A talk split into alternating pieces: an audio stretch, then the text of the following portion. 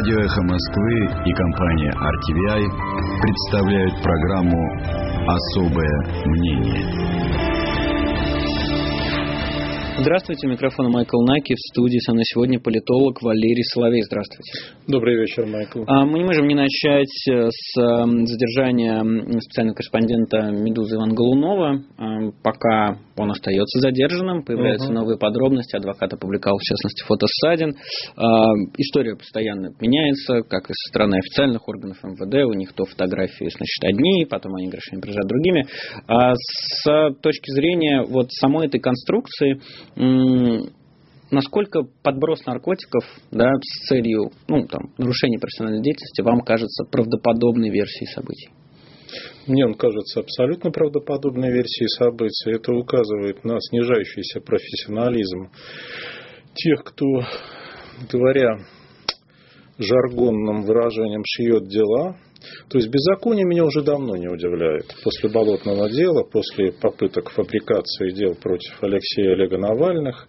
Но то, что снижается профессиональный уровень, даже в том, как стряпают эти дела, вот это вызывает нарастающее изумление. И плюс у меня лично вызывает изумление, это нарастающий идиотизм тех, кто принимает подобные решения. Поскольку Голунов относится к той профессиональной группе, которую надо в последнюю очередь трогать. Потому что, трогая одного журналиста, вы тем самым, журналиста, работающего в Москве, в издании, имеющем репутацию определенную, и сам Голунов имеет очень хорошую репутацию, вы трогаете всех.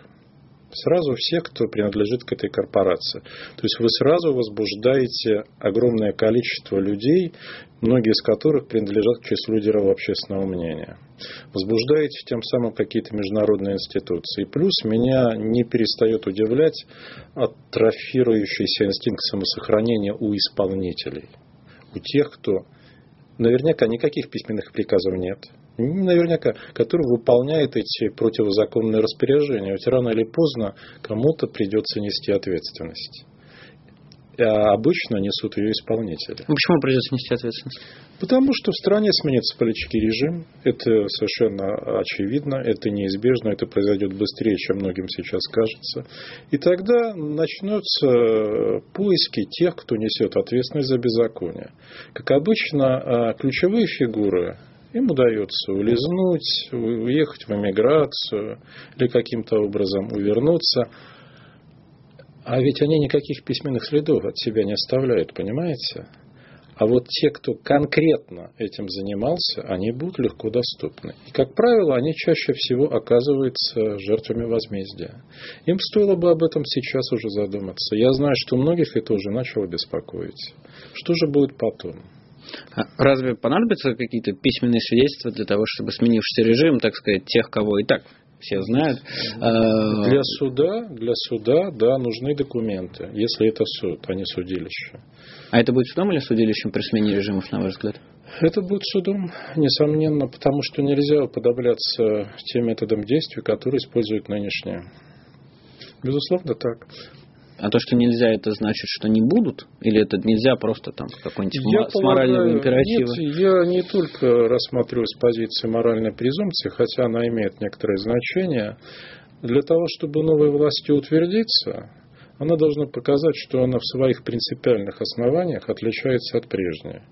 То есть она опирается на закон, она опирается на мораль, и она откликается на общественные потребности. Угу.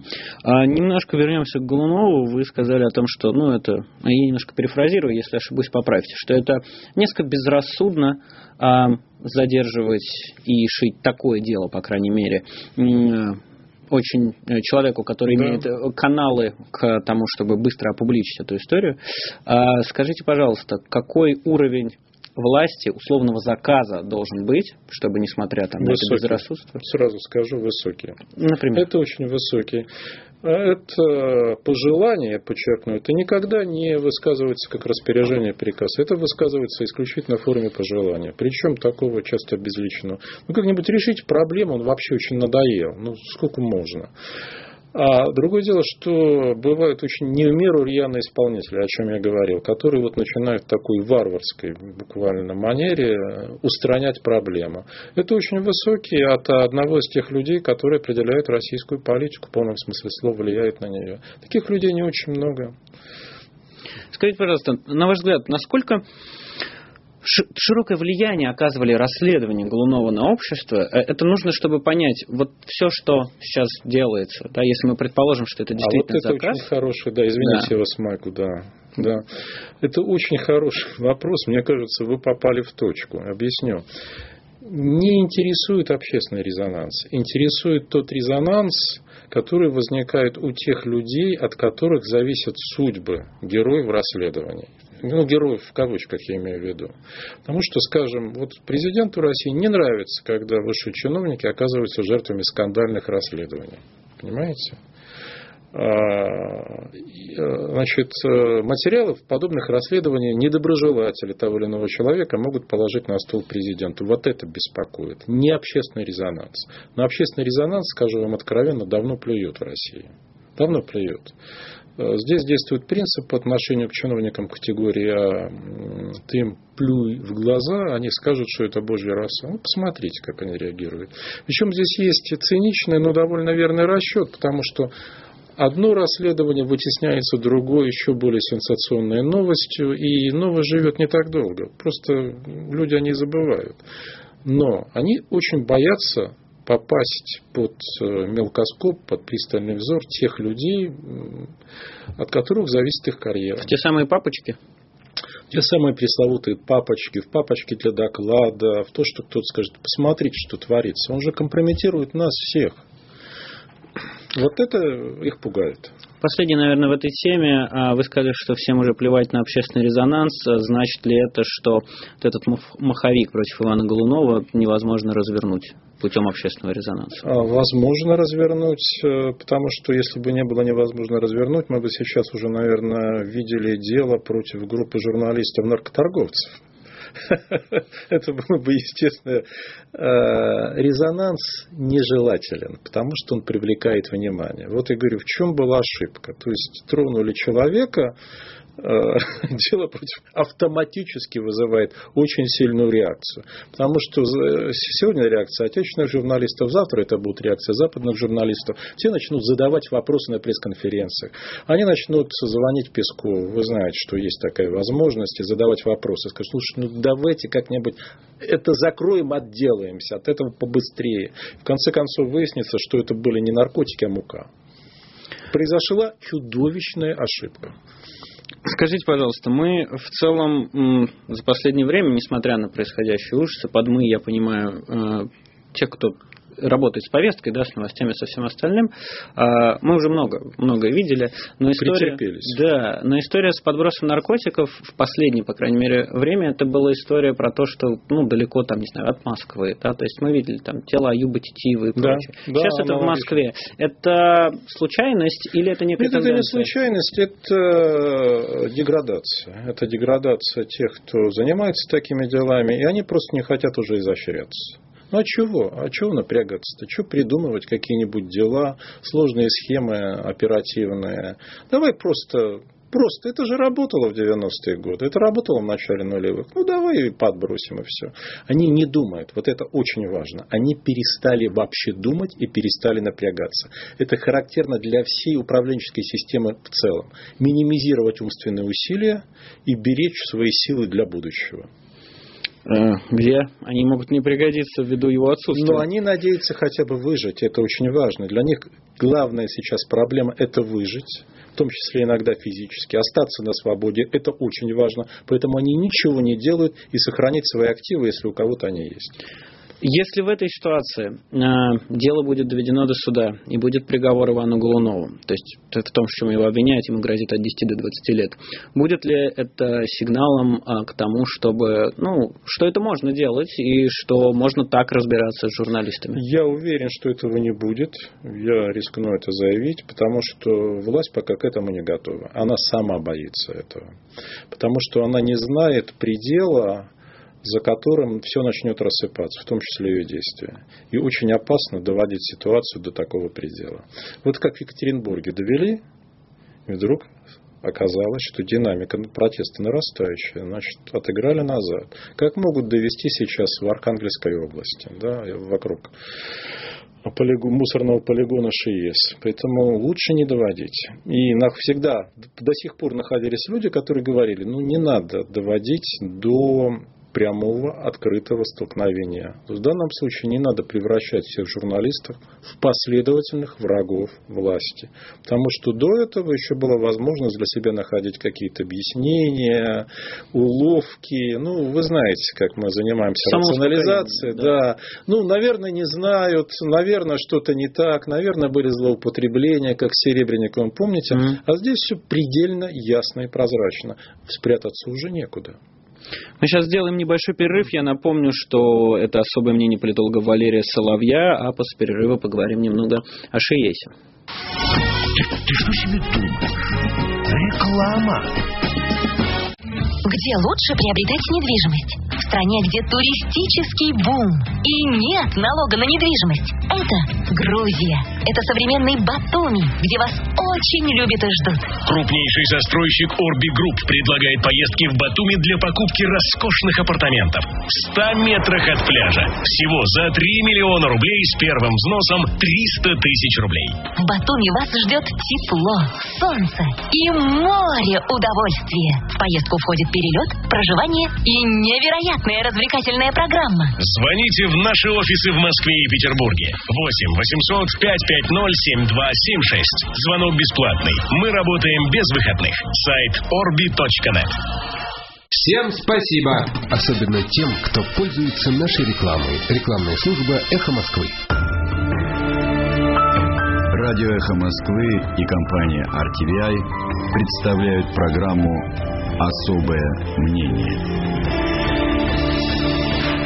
Микрофон Майкл Наки, со мной в студии политолог Валерий Соловей. Вы привели в пример ШИЭС, и были видео на этой неделе, там было видно, как ОМОН как будто бы вместе с ЧОПом, значит, вместе с ЧОПом, да, да.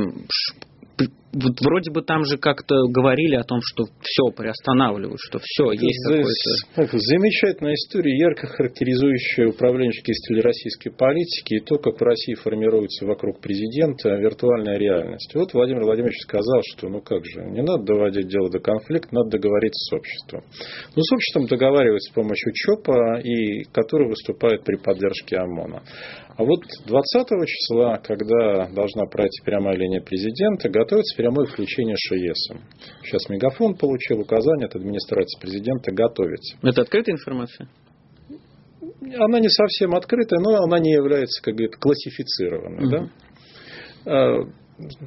Слушайте, ну, в, в это же дело вовлечено множество людей. Это, это технически непростая операция. Вопрос в том, кто будет выступать от имени тамошних. А вот сегодня, а вот вы в точку попали. Вот сегодня а областная администрация стала формировать, пытается, группу жителей.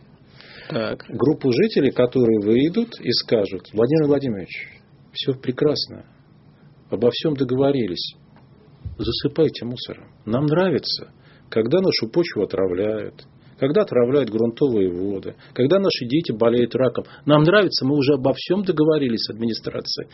А большинство тех, кому делают такие предложения, не бесплатные предложения, отказываются. Но всегда найдется группа готовых, наверное, из лучших побуждений, объясняющих себе, что ну, это надо, надо, готовых выступить. И Владимир Владимирович скажет, что вот... продукт общественного согласия. Все решено. Конфликты урегулированы. Он посмотрит, пожмет плечами. Ну, в самом деле. В самом деле, молодцы какие. Сели за стол переговоров. Вот так формируется российская политика. Вот это вот та виртуальная реальность, которая создается. Посмотрите, у всех на глазах. И это сработает? Да, это сработает. Но вот сейчас, когда мы об этом оповестили, возможно, придется отыграть. Потому что могу сказать, что одновременно активисты ШИЭСа готовятся организовать параллельную трансляцию. Они там сейчас готовят свою студию. И они покажут тех людей, которые там в самом деле отстаивают свою землю, свою родину. И которые скажут все, что они думают. А параллельная трансляция в прямую линию президента? Ну, к сожалению, им не удастся, или, к счастью, вклиниться в прямую линию президента. Иначе бы это был бы общенациональный скандал. Это было бы эффектно. Но они готовы провести свою прямую линию с теми, кто заинтересуется тем, что там на самом деле происходит. А, скажите, пожалуйста, помимо ШИЭСа на прошедшей неделе также был большой антимусорный митинг в Сыктывкаре. Да. И мало замеченный СМИ, но как поначалу было и с ШИЭСом, и с Екатеринбургом, когда происходит первое, значит... Его замолчали. Для Сыктывкара это беспрецедентно многочисленный митинг, который вызвал панику, тихую панику в руководстве республики и в эм вэ дэ. Такого количества людей они не ожидали. Они там пытались организовать в пику митингу ряд альтернативных мероприятий, джазовый фестиваль, что-то еще, детский праздник. При... Завлекали, завлекали бесплатным классом, обещали бесплатный класс. Горожане провели удивительное сплочение. Никто на эти альтернативные мероприятия не пошел, а пошли на митинг. И для Сыктывкара беспрецедентно много собралось людей. Так, к чему я вел? ШИЭС, Сыктывкар, Екатеринбург. То есть, ну, один раз случайность, два совпадения, а три тенденция. Это тенденция или три случайности? Конечно, это тенденция. Нет. Тенденция чего? Это тенденция, это тенденция нарастания локальных протестов. Их будет становиться все больше. Обращаю ваше внимание, что первопричиной протеста выступает вовсе не политика, а какие-то нерешенные проблемы, чаще всего экологические, но есть и другие. Их будет становиться все больше. В следующем году году мы увидим, и это количество перейдет в качество. И когда эти протесты дойдут до Москвы и Питера, вот в Москве и Питере они будут носить политический характер, видимо, в ряде крупных городов. И с моей точки зрения, это очень важное изменение вообще в российской политике. Здесь традиционно протест носил центральный характер, то есть они возникали в столицах. А сейчас, смотрите, они возникают в провинции, эта волна будет подниматься, и она накроет уже и столицы. Такого раньше не было в России. Ну, смотря какую историческую перспективу брать. Пугачев, он как бы не, не из столицы пришел. А мне кажется, что вы исторический оптимист. Раз уж всю Россию берем. А, скажите, пожалуйста, ну с этим можно как-то, точнее не так, власть будет с этим как-то работать и какие Конечно, опции? Значит, во-первых, она будет замалчивать. Это первое. Если этого нет на центральном телевидении, с ее точки зрения, этого нет вообще. Но это будет удаваться все хуже. Это так, потому что аудитория интернета, социальных сетей в этом месяце, она уже впервые соизмеримо, ну, превысила уже аудиторию телевидения. Но это речь, наверное, не о городах типа ШИЭСа и Сыктывкара? Или, или применимо? Это, это уже применимо. Ну, mm-hmm. В Архангельске прекрасно знакомы с интернетом. В Архангельске, Северодвинске очень активно. Там очень много активистов. Они очень сплочены. Там децентрализованный протест. То есть, там очень практически невозможно возможно найти лидеров. Это первое. Второе, будут привлекать ОМОН. Причем из соседних территорий, не со своих. Потому что есть очень серьезные сомнения в лояльности сил правопорядка, которые квартированы и живут на тех же территориях, где происходит протест. Обоснованные сомнения? Абсолютно обоснованные. Потому что случай саботажа уже налицо. И более того, помимо... Это именно саботаж по-русски, когда фактически не выполняет приказа. Вот приказывают разогнать, а у вас что-то случилось. Шины, бензина, мне надо заехать за значит, бензина, там что-то происходит, рации вышли из строя. Кишечный вот, грипп. Ки- сразил, да, свалил там сразу, значит, весь офицерский состав. То есть на уровне от, от майора и ниже там лояльность крайне сомнительная, я могу точно сказать, с, с очень высокой уверенностью. Значит, поэтому будут привлекать соседних территорий. Но смотрите, если в Екатеринбурге везли из Челябинска, да, а если это сразу будет в пяти-шести городах, вы откуда ОМОН-то будете набирать? Значит, соответственно, возникнет ситуация, когда выяснится, патовая для власти, что разогнать невозможно, купить невозможно. Купить невозможно. И здесь станет уже вопрос для оппозиции ключевой. А какую перспективу вы можете предложить? Вы – это Москва, в первую очередь. Потому что предложить общенациональную перспективу могут только отсюда. Не из Петербурга, не из Екатеринбурга, только из Москвы, потому что так устроено ментальное и коммуникативное пространство России традиционно. Что будет предложено отсюда? Какая стратегия? Какой путь объединения? Какие цели провозглашены? Предложено в плане выборов федерального масштаба или Нет, в плане чего? Проблемы России не будут решаться на выборах. Это уже довольно очевидно. Я думаю, что выборы в Мосгордуму и выборы губернатора Петербурга – это наглядно продемонстрируют для всех, еще у кого оставались сомнения, что нет, на выборах вы не сможете изменить. Так, а что тогда должна будет московская оппозиция или оппозиция, которая локализована Я в Москве, сказал, предложить Сыктывкару? Вообще, скорее общенационально, предложить стратегию гражданского неповиновения, мирного, ненасильственного сопротивления, которая прекрасно работала во многих странах и приводила к успеху.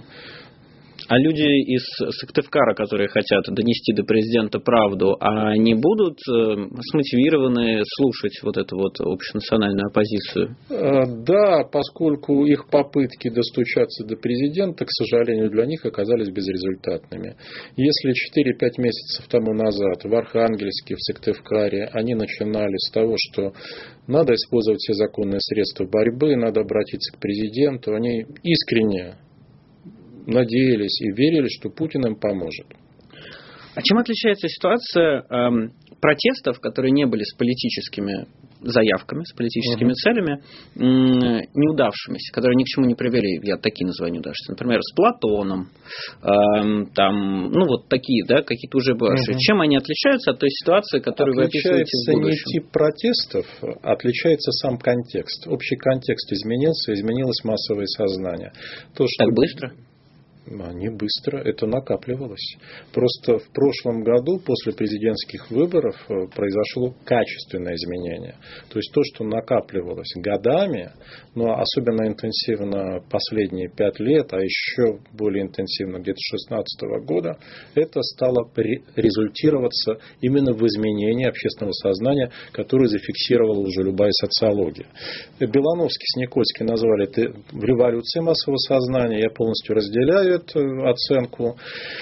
Собственно, эта революция началась еще до президентских выборов. Сейчас мы видим первые манифестации революции массового сознания в виде новых практик социальных, а потом и политических. Эти практики приобретут массовый характер. Ничего сверхъестественного здесь нет. То же самое происходило в Советском Союзе на рубеже восьмидесятых-девяностых годов.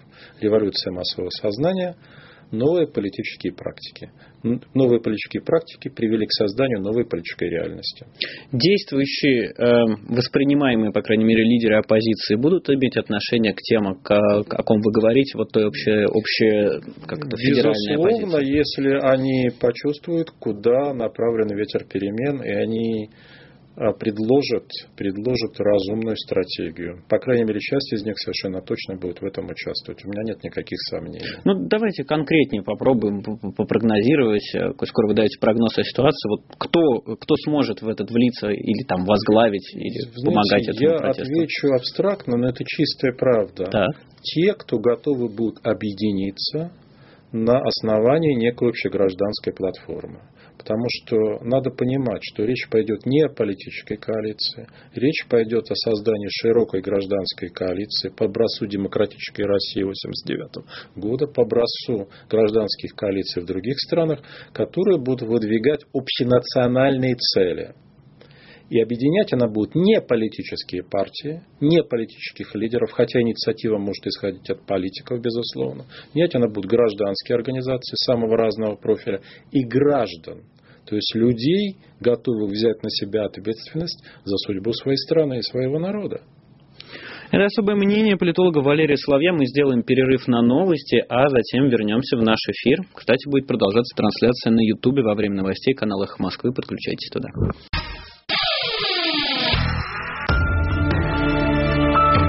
Радиоэхо Москвы и компания эр ти ви ай представляют программу «Особое мнение».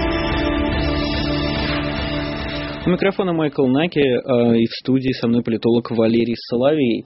Питерский форум проходит в Питере, как это ни странно. И сегодня там выступал президент Путин. И, в частности, он по многим, по нескольким вопросам высказался впервые или в один из первых разов. Много внимания привлекло, привлек прямой вопрос к нему, когда его спросили о каких-то планах возможного объединения с Республикой Беларусь. Он сказал, нет, невозможно. Он сказал, что... Когда-то там, значит, белорусы, русские и украинцы были одним народом, но вот дальше там разделилось, и мы это уважаем. Вы верите президенту России Владимиру Путину, что таких планов нет? Я верю президенту Владимиру Путину, что это невозможно. А план такой был, действительно, но план этот натолкнулся, гипотеза эта, академически это назвал все-таки гипотезой, на непреодолимые препятствия, на нежелание, консолидированное нежелание белорусской элиты, белорусского общества. И те потери, которые бы пришлось понести при преодолении этого нежелания, значительно превзошли бы те выгоды, которые бы Россия получила от братского поглощения Белоруссии. То есть, вам кажется, от этой идеи отказались совсем? Совсем нет, потому что если сложатся благоприятные обстоятельства, этот план могут достать из одного из ящиков, где лежат планы на все случаи жизни, как это было с планом возвращения Крыма в родную гавань, который был подготовлен на две тысячи семнадцатый год, ну, о чем, собственно говоря, и сказал генерал Шаманов. Ну, а вот обстоятельства сложились так, что его использовали раньше, в две тысячи четырнадцатом году. Так что планы есть. Другое дело, что вряд ли изменится настроение белорусской элиты и белорусского общества. Что за упомянутые вами обстоятельства должны произойти, чтобы вернулись к возможности рассмотрения этого плана? Кризис, кризис начала цветной революции в Минске. Mm-hmm. То есть это уже будет там скорее. Это будет это та красная черта, которую mm-hmm. для Кремля абсолютно недопустима. Значит ли это, ситуация? Что у Кремля есть мотивация? Сделать. Спровоцировать революцию. Нет, давайте даже в наших самых смелых предположениях так далеко не заходить, потому что все-таки, ну, пилить сук, на котором сидишь, никто не станет. Ну, знаете. Это а... самый страшный, самый большой страх официальной Москвы, это цветная революция. А... Тогда как решать проблему, которая уже стала мемом? Да никак ее не решить. Придется поддерживать статус-кво. В общем, все было нормально. Беларусь действительно абсолютно надежный союзник. Я уже не говорю о том, что это единственный союзник. Союзник, да, не партнер, а именно союзник Российской Федерации. То есть Северная Корея не тянет. Она не союзник и не партнер. Даже так? Да. Он нам и не союзник, и не партнер. Китай мы можем называть партнером, но Китай нам, конечно, никакой не союзник.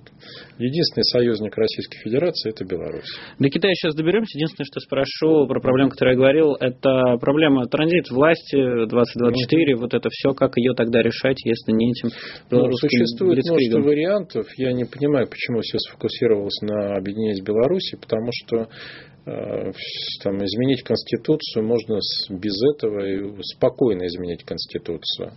И этих вариантов несколько. Они стали в указаниях разрабатывать, было дано еще в конце две тысячи семнадцатого года. Они подготовлены. Но все же будет зависеть от контекста и от воли человека, который выступает гарантом российской Конституции, соответственно, гарантом транзита. Когда запускать, что запускать. Но у меня ощущение, и не только уже у меня, могу сказать, в тех людей, которых называют, ну, часть из них это российская элита, что динамика в России может оказаться такой неожиданной и неожиданно высокой, что любые планы транзита, стройные, хорошо продуманные, будут скомканы. Из-за чего? И все пойдет из-за непредсказуемости динамики внутриполитической, из-за политического кризиса. Угу. Вызвано теми самыми протестами, о которых мы говорили, или чем-то еще? Сочетанием ряда обстоятельств. Во-первых, протесты, во-вторых, попытки начать какие-то изменения. Ситуация выглядит буквально так. Пока вы ничего не трогаете, это как, знаете, с системой отопления, скажем, или лучше с кранами в квартире. Да, вот старый дом, старая квартира, старый кран. Пока вы ничего не трогаете, это работает. Но как только вы решили заменить что-то, начиная с прокладки, выясняют, что вам надо уже менять, как в анекдоте, всю систему, возможно, и несущую систему. Поэтому, как мне говорили, лучше ничего не трогать, тогда оно, возможно, будет держаться. А как только начнут, ну, не трогать тоже уже нельзя будет. В общем, проблема. В двадцатом году уже нельзя будет не трогать. То есть развязка или, по крайней мере, ее признаменование близко? Начало, начало. Это затянется, это будет продолжаться года два-два с половиной. Но мы будем же это фиксировать каким-то образом? Или это будут внутренние? Нет, нет, конечно, это все будет очевидно. Это вещи, которые не удастся спрятать. Это те бульдоги, которые прорвутся, и любой ковер, под которым они были, и ковер начнет гореть по своим краям. Так что нас ожидают очень в высшей степени интересные динамичные события, крайне любопытные для историка. Не очень, может быть, приятные для обывателя, но что делать? Ну, смотрите, если мы с вами вот договоримся ровно через год встретиться в этой, а может быть, в какой-нибудь другой студии, тогда вы уже сможете описывать конкретные проявления этих изменений. Достаточный будет срок? Июнь две тысячи двадцатого. Конечно, конечно. Ну так что описывать, какой смысл описывать то, что будет находиться у нас перед глазами? Это, это означает оскорбление в глазах Господа. Реальность будет у нас перед глазами. Мы будем описывать с вами то, точнее предполагать, что произойдет в будущем. Это будет гораздо интереснее. Никого не интересует настоящее. Всех интересует сейчас в России будущее. Спрос на будущее в России вырос. Обратите внимание, какой спрос на предсказателей, гадалок и прочее. Он беспрецедентен сейчас в Москве. И основные потребители элитных гадалок – это федеральные чиновники. Это основные клиенты. Очень грустно звучит. Основные да? клиенты. Те просто не простаивают. Скажите, пожалуйста, немножко Китая коснемся, да. раз уж заговорили о нем. Вот Си Цзиньпинь, наш, значит, друг, цитирует русских классиков. У нас с Китаем что? У нас с Китаем ограниченное партнерство. Ограниченное партнерство, где первая скрипка у Китая. Россия зависима от Китая. Это чистая правда, это все знают. Ну, когда ты от кого-то зависим, он выставляет тебе какие-то условия или что-то от тебя ну, забирает, так бывает? Ну, нет, Китай выставляет, не конечно, нам условия, в каких экономических проектах он участвует, в каких он не участвует, до какой глубины доходит сотрудничество, а мы ему условия особых выставить, к сожалению, не можем, потому что же это мы хотим им продавать нефть и газ, правда? А нам нужны его деньги. А Китаю мы зачем? Это очень хороший вопрос. Китаю мы нужны, по крайней мере, в двух видах. Во-первых, он хочет обезопасить себе стратегический тыл, то есть в случае конфликта. С кем?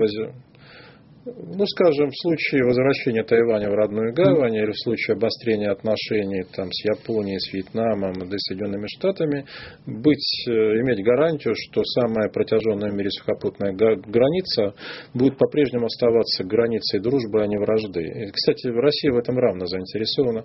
Второе, он заинтересован в диверсификации поставок энергоносителей для себя. И третье, диверсифицируя энергоносители и привязывая Россию, он тем самым создает отношение зависимости России от Поднебесной. Ну, то есть ресурсы довольно... и стеночка. Ресурсы, лояльность. Он таким образом отчасти покупает лояльность. Независимость, да. Слушай, это зависимость. Немного оскорбительно, конечно, для России. А это, знаете, кстати... Я думаю, надо смотреть на вещи реалистично. А вот для... А... ВВП Китая во сколько раз превосходит наш? В семь? Ну... В семь с половиной. А, ну, может делать? Быть, мы не зациклены, так сказать, на деньгах. На и, деньгах и это, в правом проявлении. Это заметно, это заметно по размерам доходов наших чиновников. Это заметно, что на деньгах присущие русским нестяжательство, аскетизм проявляются в них, а также в, в деяниях высшего клира со всей силой. А, да, наиболее заметно, возможно, тем элитным гадалкам, которые они эти деньги отчасти да, передают. Да, они повышают цены, а все равно отбоя в клиентах нет. Слушайте, гонорары уже запретительные, я бы сказал. Наша публичная политика, по крайней мере, эм, ну, то, что мы видим на выходе, да, или то, что транслируется там, теми инструментами государственной пропаганды или телевидения, как угодно можно называть, оно как раз настаивает на том, что для нашего лидера, по крайней мере, для лидера нашей страны и его окружения, вот эта история про зависимость и независимость, а также кто, значит, в отношениях с каким-либо партнером, с другой стороны, главное, что она для них очень критична, и что они вот а, прям м- не потерпят какой-либо зависимости. А у них, у самих по-другому это работает? Нет, они пытаются себе объяснить, что это все временно, и что главное mm-hmm. для нас сейчас это нахлобучить, нахлобучить Запад. И что если мы будем держаться, это вот концепция стратегического терпения, то откроется окно возможностей на Западе. Мы реализуем свои цели. Ну, а Китай нам нужен, чтобы продержаться. Никто не рассматривает Китай как брат навек. Нет, помилуйте.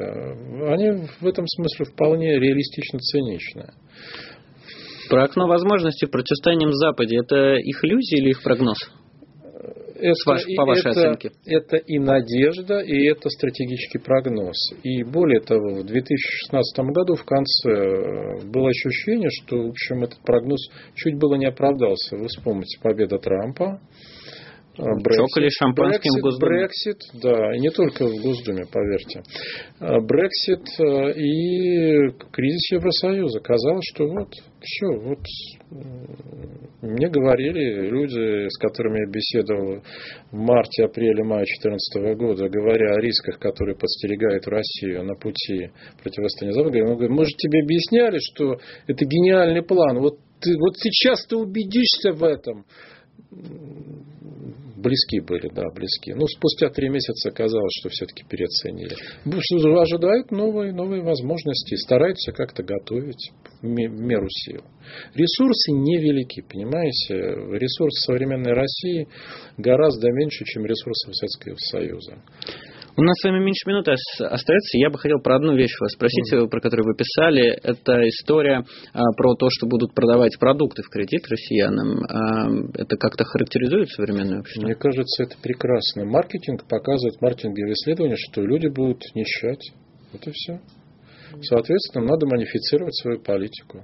Торговая сеть свою политику модифицирует. То есть, это история про обнищание? Про это история про массовую бедность и массовое обнищание. И это касается там, каких-то определенных регионов или классов, или это общее? Это касается там, России в целом. Где-то это идет быстрее, заметнее. В Москве медленнее, но в Москве это тоже происходит. А не, не слишком большое обобщение по одному шагу со стороны продуктовых сетей? Это не единственный шаг. Есть же много еще разного рода оценок. Насколько там снизилась цена, стоимость среднего чека, как снижается оборот в ритейле, что происходит с бизнесом. Это лишь индикатор, но очень красноречивый сам по себе. Спасибо большое. Это было особое да. мнение политолога Валерия Соловья. Эфир провел Майкл Наки. Всего доброго. Эхо твоего города вместе с радио Эхо.